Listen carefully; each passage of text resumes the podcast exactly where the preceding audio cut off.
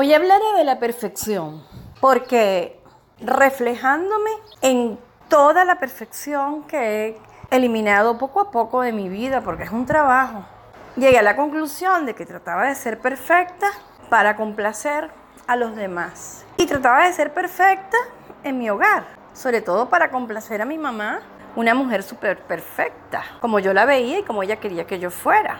Y así repetí la historia. He visto que mis hijas también quieren ser las súper perfectas y me puedo imaginar que ahí tengo mucho que ver yo y por supuesto, pues, su padre.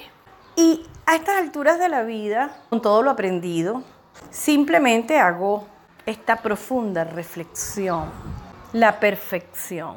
Debemos darnos el permiso de ser imperfectos, de ser simplemente seres que sienten, que aman con emociones, la perfección que esté en nosotros para adentro.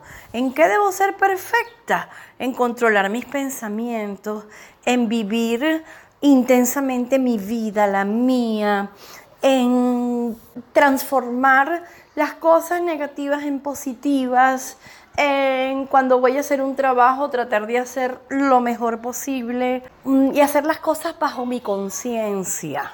Mi conciencia cívica, mi conciencia con los demás, mi conciencia conmigo misma. Por lo tanto, la perfección es hacia adentro. Y hoy en día, dando mi vuelta hacia atrás, recordando cuán perfecta quise ser, he podido descubrir todo lo imperfecta que he sido y que ya no quiero ser. Quiero ser un ser humano libre, donde yo tenga el control de mis pensamientos, no donde mi pensamiento me controle a mí. No, yo controle el pensamiento, porque no vamos a dejar de pensar. La mente es nuestra y nos dirige. Pero ese es el problema, hemos dejado que nos dirija. Ahora toca a nosotros ser el director de ella, batuta en mano. Simplemente ser absolutamente observadores de esos pensamientos y todo lo que vaya a lo externo, volverlo interno. ¿Qué quiero decir con esto? Porque cosas externas hay que dejarlas allí, las estamos viendo y ya está tratar de no juzgar o de estar pendiente que dijo este, porque dijo esto, porque hizo aquello, porque el otro tal cosa, hasta que nosotros no la batuta la dirijamos hacia otra cosa donde soltemos el control, no seremos exactamente libres. ¿Qué pasa? Si yo oigo, escucho a alguien que está dando una opinión que no es la mía simplemente observo sin tener que decir no tienes razón. ¿Por qué? Hay una realidad y esa persona está en su realidad. Entonces no pierdo mi tiempo.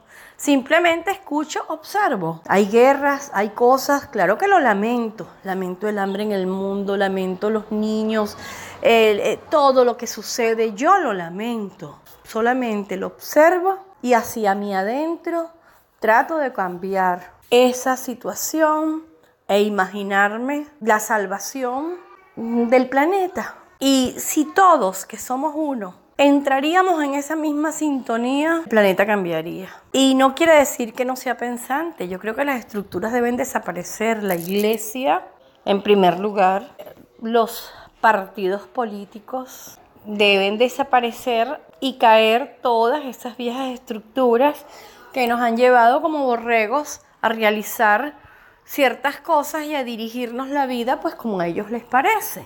Y llega el momento en que tenemos que ser independientes, utilizar la mente para independizarnos, llegar hacia nuestro interior, hacia nuestro corazón, darle más importancia al corazón que a eso que pensamos y redirigirnos hacia otra dirección.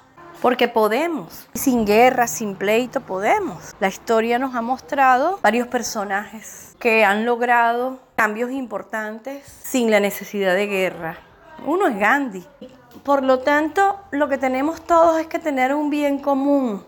Y el bien común es libertad de pensamiento, libertad de acción y sobre todo con la conciencia. Porque si tú tienes tu buena conciencia, pues no vas a cometer un delito, no vas a hacer un robo, no vas a dañar a otro. Por eso el cambio debe ser interno. No dañar a nadie, ni siquiera al juzgarlo. Porque es muy cómico cuando alguien dice, yo te apuesto que esta persona tal cosa. ¿Cómo vas a saber? Tú estás dentro de ese ser humano. no estás dentro de ese ser humano. Y tenemos por eso que dirigir ese dedo acusador hacia adentro y revisar. Revisar quiere decir revisarme a mí misma, a mí mismo. Así que esta es mi reflexión de hoy y ya no quiero que mis hijas sean más perfectas, de verdad que no.